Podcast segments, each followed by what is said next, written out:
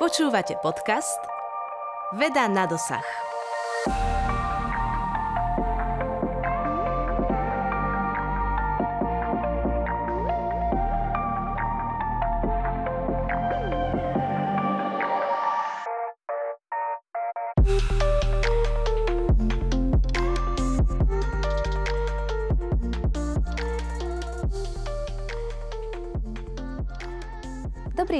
Poslucháči. Moje meno je Alžbeta Králiková a budem vás prevádzať dnešným dielom podcastu Veda na dosah. K fašiangom neodmysliteľne patria plesy, karnevály alebo práve domáce šišky. Po tomto hojnom období však prichádza pôst, tzv. očista, ktorú si dnes každý prispôsobí podľa seba. Niekto zmení stravu, iný zas pridá pohyb či dodržiava predsavzatia a po niektorí týmto obdobím prejdú bez povšimnutia.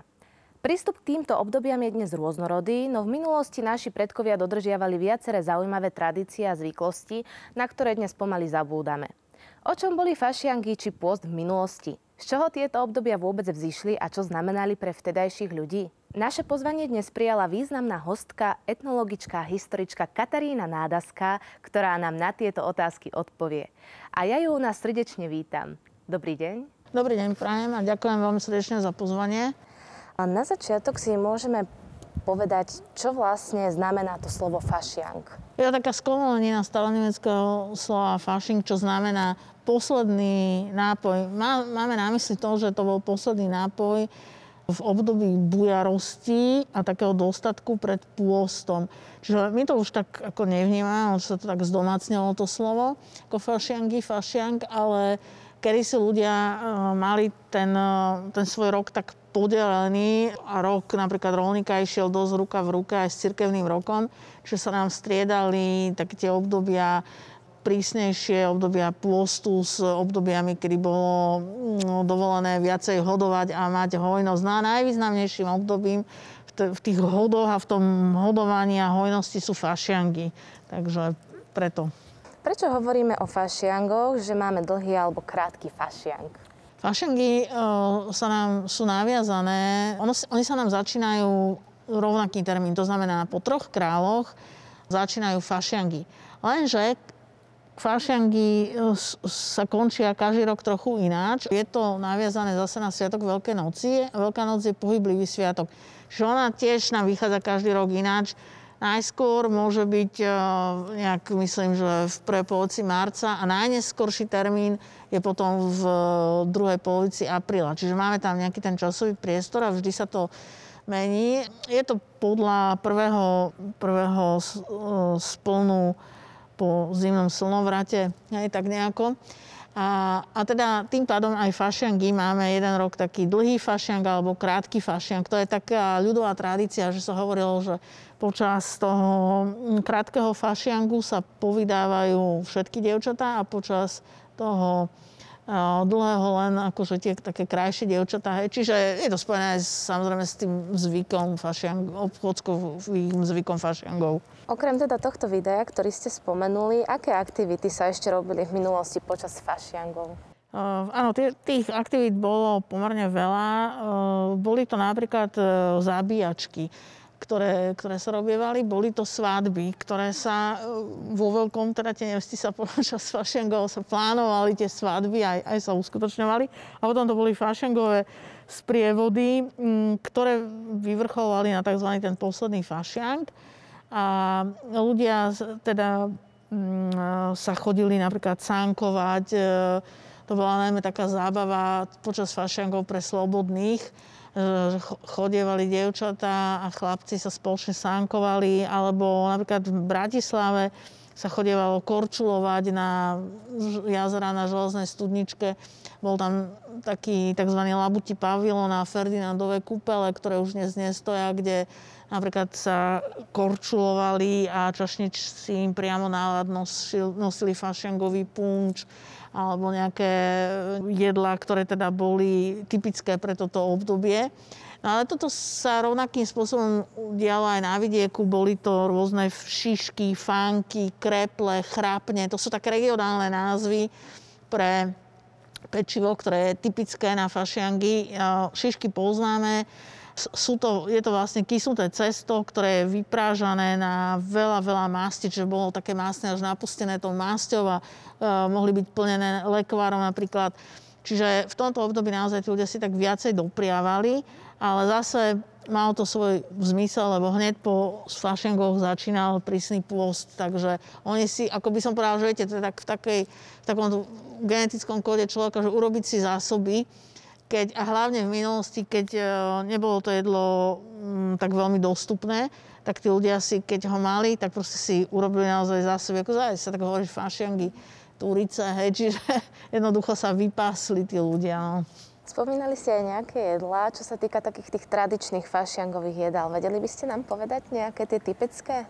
Áno, tak tak okrem tých spomínaných e, rôznych kysnutých e, koláčov, ktoré sa teda robili, alebo takých tých vyprážaných jede, jedál na masti, ako boli šišky a ich rôzne regionálne varianty. E, boli to, keď sa robili zabíjačky, tak to boli také zabíjačkové jedlá, e, rôzne.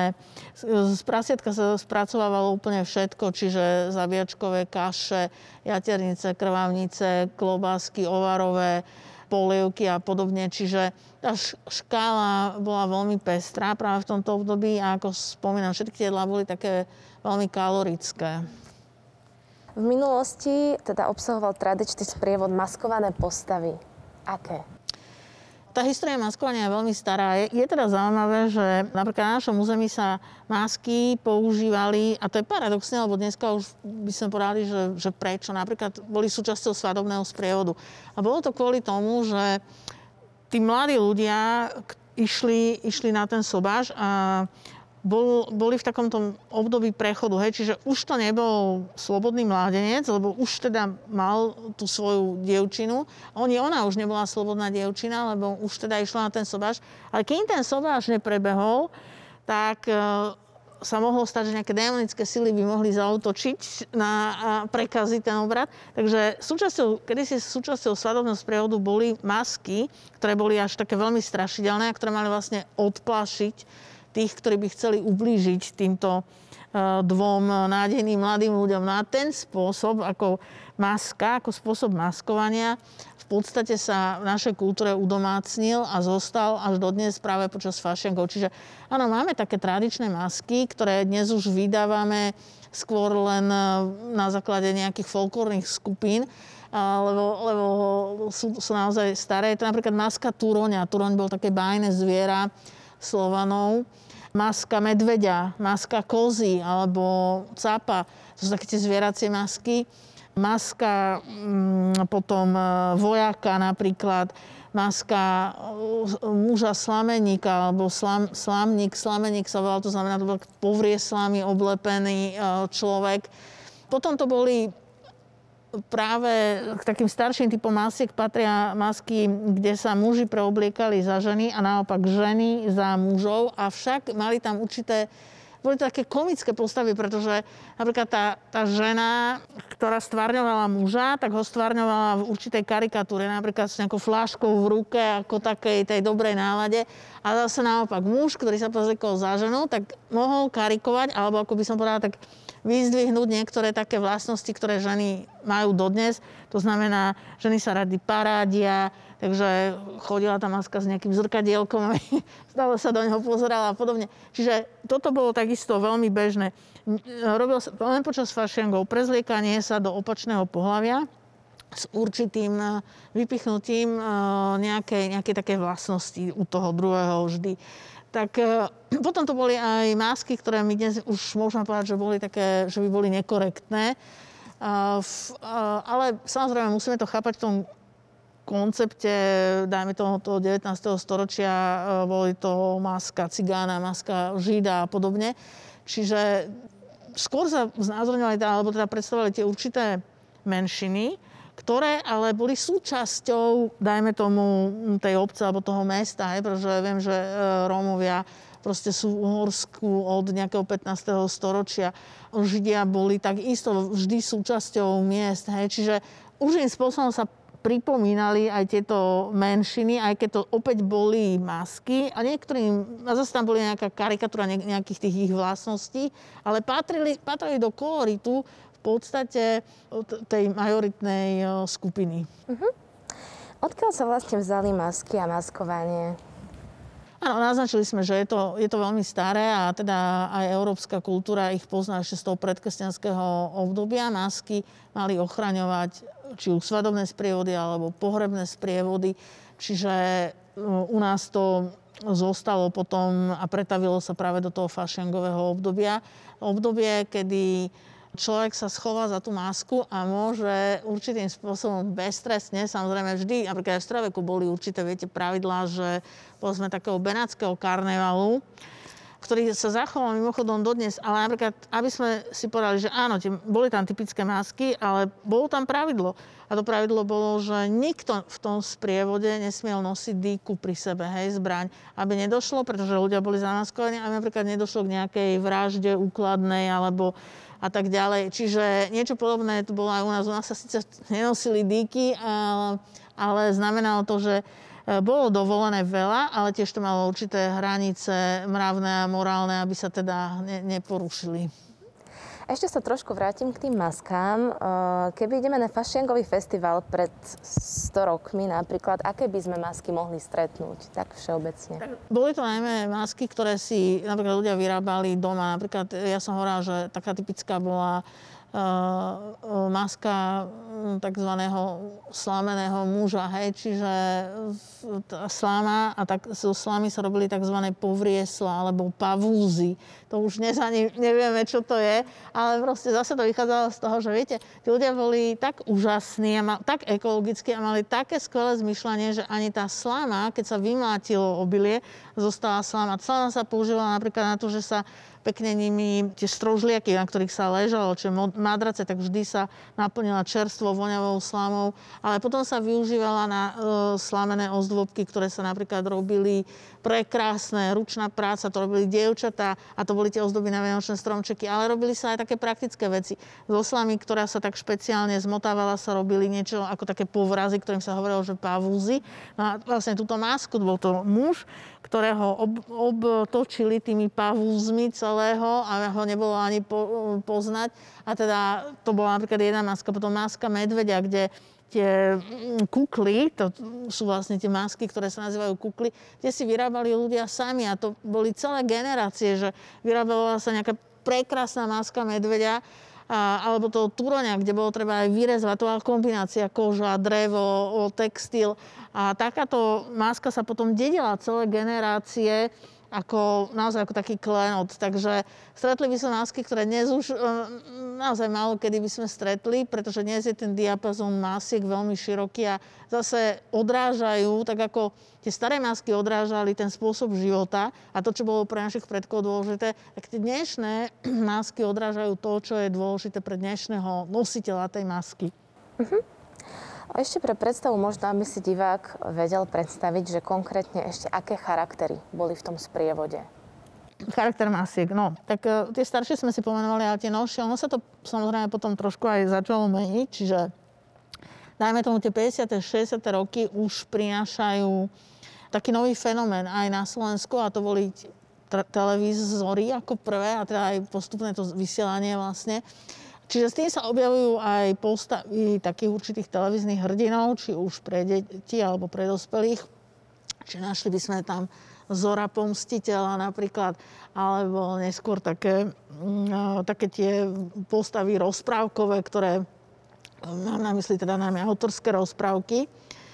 A keby sme išli dnes, lebo aj v súčasnosti sa samozrejme konajú takéto máškarné a karnaválne sprievody, tak tam nájdeme samých superhrdinov, ktoré Zase to závisí od toho, že či je to dieťa.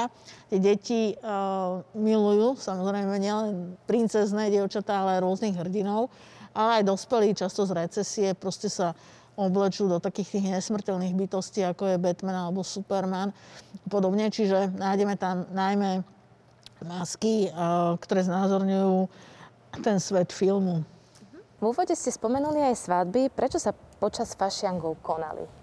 Prečo práve fašianky boli tým Áno, to je zaujímavá otázka. Uh-huh. Viete, my si to dnes uh, si naplánujú mladí ľudia svoj spoločný štart do života hocikedy, viac menej, keď sú voľné nejaké termíny, ale kedy si to bolo trošku ináč.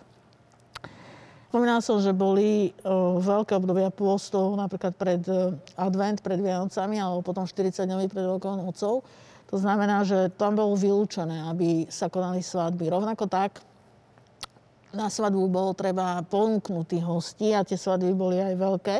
Čiže rozmýšľalo sa aj tak veľmi prakticky. To znamená, že vhodné obdobie na konanie svadby bolo buď ten o, koniec septembra, október, keď už bola úroda pozberaná a keď bolo z čoho. Ale absolútne taký najlepší termín boli fašenky, pretože ako som spomínala, to súvislo napríklad so zabíjačkami. Akože odkiaľ vziať mesto na svadbu, tak urobíme zabíjačku, ale Sašenky sú v zime, to znamená, že tu, to prásiatko, keď sa urobila zabíjačka, sa hneď spracovalo, pritom nehrozilo, že to počasie bolo trošku iné, ako máme už e, teraz. My už v podstate tiež nebudeme poznať pomaly ani jar, ani jeseň, len zimu a leto. Takže, ale vtedy ešte teda to malo tie 4 ročné obdobie, čiže to bola zima, sneh, E, meso sa nepokazilo. Čiže mohlo sa naozaj e, spracovať a prakticky hneď sa dať na svadbu. Čiže bola to určitá taká zásoba. A zároveň bolo to obdobie radosti, bujarosti. Tá svadba mohla trvať naozaj aj viac dní a všetci sa mohli veseliť, pretože e, boli potraviny, bolo z čoho a, a bolo aj vhodné obdobie na to. Bolo to jediné obdobie, kedy sa v minulosti konali svadby?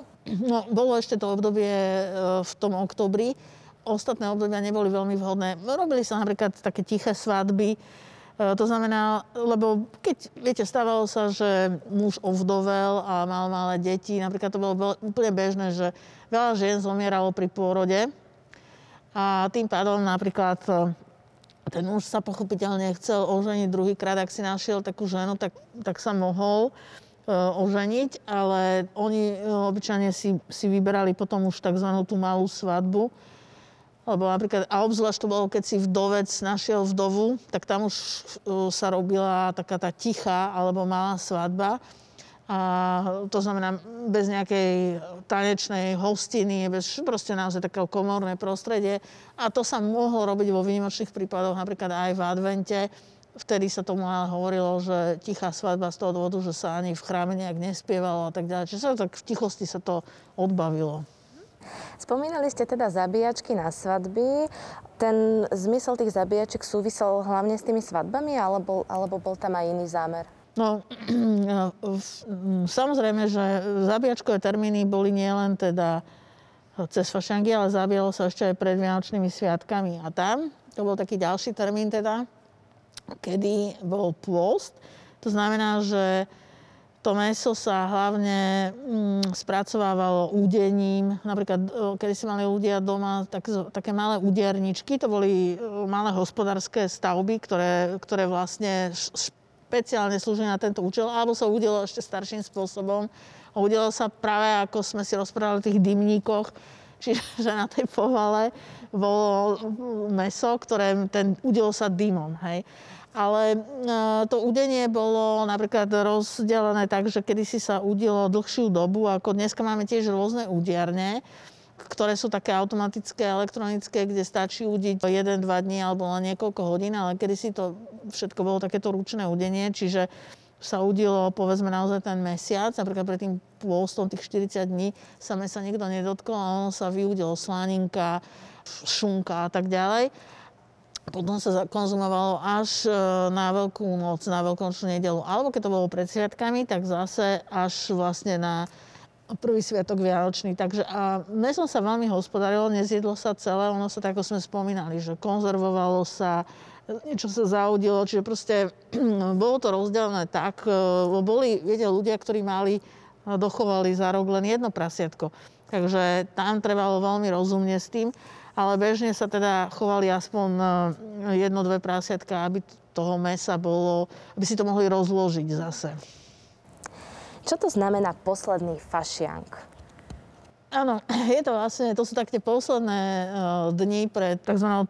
popolcovou stredou. To znamená, že jedná sa o nedelu, pondelok a útorok do polnoci a je to posledný fašiank, pretože je to tá posledná možnosť také tej zábavy, tanca, spevu, nájsť, sa do sitosti a vytancovať sa, vyblázniť sa. No a počas posledného fašenku chodili aj najviac také tie fašenkové sprievody, to znamená, do každého dvora vošiel vojak, muž oblečený za vojaka s rážňom a teda ďalší, ďalšie tieto mašky, masky alebo maškary, ako im hovorili. A ich úlohou bolo zase vytancovať každú ženu v tom dome. Patrilo to ako k zábave, ale proste bola to aj vec, na ktorú tie ženy aj čakali. A to od dievčat až po vydaté ženy tam proste mohli. A samozrejme pridávali sa aj muži, čiže takéto tancovanie, to obchodská, že v každom dvore vlastne vytancovali tých, ktorí bývali v dome. To boli vlastne také ustalené rituály v rámci fašiangového sprievodu. Áno, presne tak. To sa patrilo jednoducho. No to súviselo aj s akými si takými archetypmi sviatkov jary, ktoré poznáme ešte z predkresťanského obdobia, napríklad, ktoré sa viažu k plodnosti mužov a žien a k plodnosti zeme ako takej. Takže aj tie, tieto to fašengové tancovačky v tých dvoroch vlastne mali symbolizovať nielen úctu k tým obyvateľom, ale zároveň aj tak, také, akési, ako si nádej, že ten rok bude dobrý, že bude plodný. Potom no, samozrejme ten sprievod, keď prešiel celou dedinou, tak to sa konalo obyčajne už v útorok a v útorok do večera alebo popoludní sa začala tá posledná zábava v podstate, ktorá trvala do polnoci. Uh-huh. V súvislosti s fašiankami sa hovorí aj o pochovávaní basy. Môžete našim posluchačom približiť, o čo vlastne ide a aká basa je to myslená? Áno, máme na mysli, pochovanie basy bol taký rituál. Basa je teda hudobný nástroj, je to jeden z našich takých najväčších hudobných nástrojov. Potom máme ešte vyšší, to je fujara, ale tá basa je taká rozložitá tento, robil sa ten akt vždy pred polnocou, čiže začínalo sa povedzme o 11. v útorok, aby sa o polnoci to skončilo. A bolo to mienené tak aj veľmi žartovne, to znamená, že pochovanie basy bol taký rituál, že basa sa dala na stôl a teraz chlapci sa obliekli jeden za farára, jeden za nejakého speváka a oni imitovali pohreb, hej, ako také spevy, oplakávanie tej basy sa robilo a potom teda ju na záver takým tým rituálom akoby po, pochovali. A je to samozrejme symbolika. Symbolika v tom, ktorá hovorí, že na tých 40 dní, a kedy si sa to naozaj dodržiavalo, žiaden spev, žiadne husle, žia, žiaden hudobný nástroj, že 40 dní bolo ticho, bez tanca, bez spevu, tak preto v ten útorok, lebo po polnoci následuje streda a to už bola tzv. tá veľká alebo popolcová streda. Takže kvôli tomu sa robil tento rituál a bol to také záverečné, záverečná bodka za fašiangami. Je nejaký rozdiel, keď sa hovorí popolcová streda, škaredá streda, zlá streda? Sú to len také regionálne názvy. Popolcová streda je taký liturgický alebo cirkevný názov, oficiálny. To znamená, v tento deň sa začína ten 40-dňový pôst, ale zároveň je to ešte akt, keď veriaci prichádzajú do chrámu, kde im kňaz urobí popolom. Ten popol sa získava z bahniatok minuloročných, lebo každý rok sa posvecujú, teda bahniatka sú také výhonky mladej vrby a oni sa na Veľkú noc vždy posvetia na tzv. kvetnú nedelu, čiže tú nedelu pred Veľkou nocou. No a potom, čo zostane, tak e, to sa o rok spáli a z toho popola sa, ten popol sa potom dáva taký krížik na čelo každého, kto má záujem. Je to sim, veľmi stará symbolika.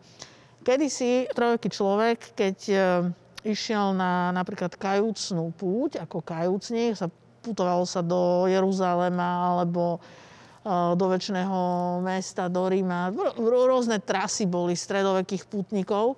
Tak keď on išiel ako kajúcnik, tak mal doslova, aj je taký sloný zvrat, ktorý hovorí, že sypem si na hlavu popol. Naozaj doslova oni mali, chodili ako posypaní tým popolom a všetci videli, že teda je to kajúcnik. No a nám do dnešných dní zostalo teda len ten krížik, ktorý má aj taký význam, že spomni si človek, že si prach a na prach sa obrátiš. To znamená, že všetci sú smrteľní a každý to má určitý čas na Zemi, teda vymeraný. Takže to je tak, takzvaná tá popolcová streda. No a ona sa potom nazýva škaredá streda, pretože ľudia začínali kedysi sa na pôst napríklad ľudia mm, si dávali aj také staršie šaty. Hej. To súviselo napríklad s tým stredovekom, že chodili vyslovene v šatách kajúcníka, čiže boli to šaty akoby z vreca ušité, hej, ako proste, lebo som kajúcník, tak e, nech, nech je to na mňa aj vidieť vizuálne.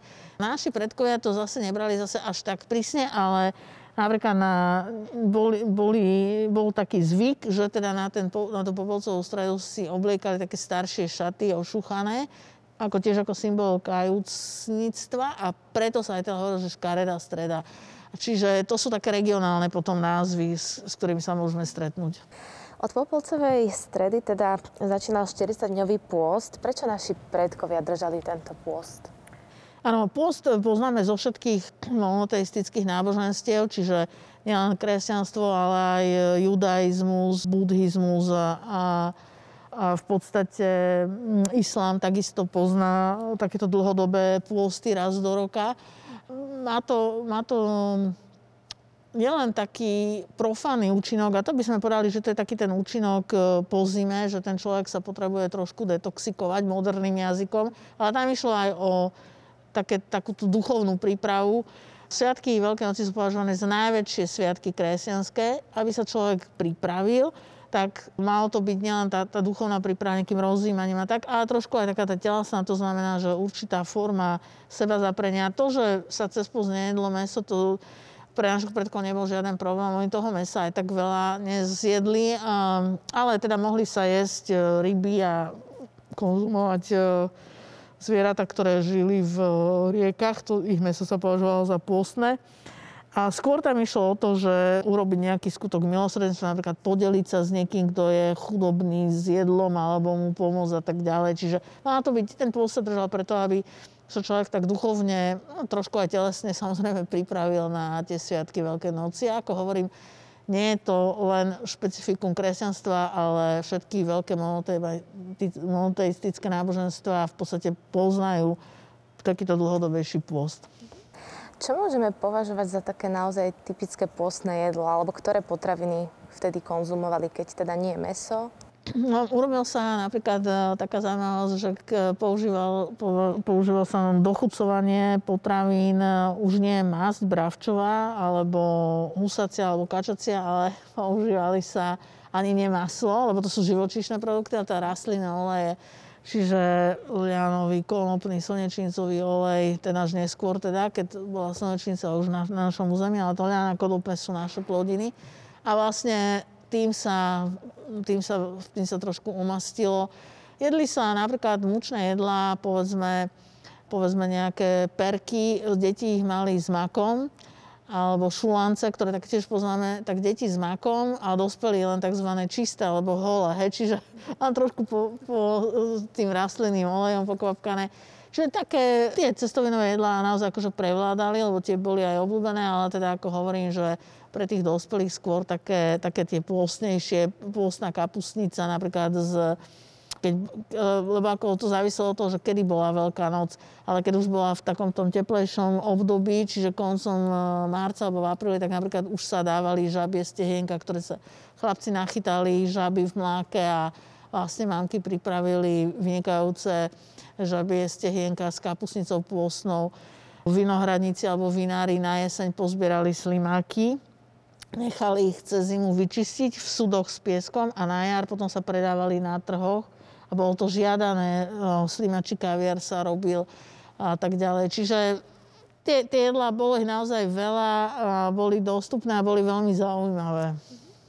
Prečo ste sa rozhodli venovať práve etnológii a histórii? Aká bola vaša cesta k tomuto povolaniu? Ja som po skončení gymnázia tak viac inklinoval samozrejme k tým humanitným predmetom a otváral sa taký študijný odbor, vtedy sa to nazývalo, že história národopis. A mojou takou ideou bolo študovať len históriu a som bola najprv taká nahnevaná, že taká kombinácia národopis, to som ani nevedela, že čo to je. Po prvom ročníku som vlastne zistila, dnes je to teda etnológia, A som zistila, že vlastne tá kombinácia je úplne geniálna, pretože samozrejme každý mm, etnológia je tiež historická veda a pokiaľ máte kombináciu s históriou, tak mnohé tie fakty sú vám oveľa mm, ľahšie, môžete to krásne skombinovať.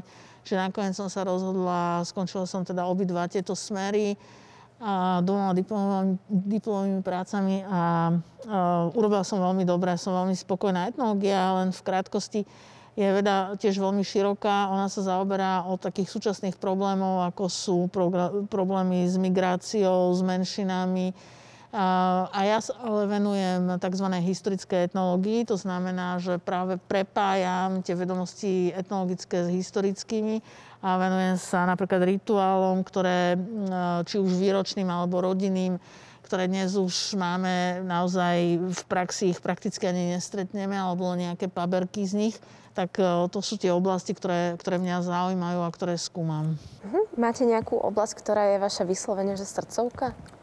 Áno, a to je taká iracionálna oblasť. Ja sa vyše 20 rokov venujem výskumu mágie. Je to, je to veľmi fascinujúce, pretože my dnes sme takí akože veľmi racionálni ľudia, racionálne zmýšľajúci a zaujímajú ma napríklad tie magické procesy, či sa nejakým spôsobom zmenili od stredoveku až do súčasnosti a výsledky sú veľmi prekvapivé. Človek je stále veľmi poverčivý a veľmi verí na mágiu, takže to je taká oblasť, ktorá ma, ktorá ma samozrejme zaujíma a dlhodobo sa jej venujem. Čomu sa venujete aktuálne? Aktuálne dopisujem 11. Eh, svoju knihu, takú monografiu, ktorá bude, eh, bude to prepojenie výročných zvykov a fotografií. Mm, takto knihy, tento typ knihy, ktorá bude nie tak pre odbornú verejnosť, ale práve pre tú laickú verejnosť, viem že je veľmi žiadaná, pretože ľudia sa zaujímajú a tomu sa aj veľmi ja osobne teším, že sa Slováci zaujímajú o svoju históriu a konečne sa zaujímajú aj o, dá sa povedať, sú takí lokál patrioti, to znamená, že zaujímajú sa o obec alebo región, odkiaľ pochádzajú, alebo mesto, z ktorého pochádzajú. No a táto kniha bude teda už niekoľko v tej, v tej poradí a bude teda mapovať také výrazné Eh, zvyky, ktoré nám ponúka rok a v kombinácii s fotografiami, ktoré robím s kolegom, ktorý je zase vynikajúci fotograf a priamo vždy ten obráz, o ktorom ja popisujem, tak ten náfotí. Hm. Vy máte na konte viaceré publikácie. Čo by ste odporúčili poslucháčom, keď sa chcú napríklad dozvedieť viac o zvyklostiach takých tých tradičných slovenských? Máte aj takú knihu? Áno, mám takú knihu Rok vo zvykoch nášho ľudu, to je vlastne, to sú výročné obyčaje, veľmi podrobné spracované a potom mám e, rodinné zvykoslovie, tradičná, ako žila tradičná rodina sa to volá, čiže tam máme zase taký ten rok e, z pohľadu životných udalostí človeka, no a potom mnohé ďalšie, ale to sú také dve základné kľúčové knihy, ktoré e, nás prenesú do našej histórie a na základe ktorých aj zistíme, že Slováci sú majú také veľmi špecifické postavenie práve v tom, čo sme aj my spolu dneska, keď sme sa rozprávali, tak sme to videli na tej stráve, že naozaj e, my sme tak úžasne premiešaní e, rôznymi národmi a národnosťami a to platí nielen v strave, ale aj v takej tej genetike, ktorú Slováci majú a to je na tomto veľmi úžasné a veľmi prínosné. Ďakujem vám veľmi pekne za rozhovor. O ľudových zvykoch počas, počas fašiakového obdobia nám dnes porozprávala etnologička a historička doktorka Katarína Nádaska. Ďakujem ešte raz. Ďakujem aj ja.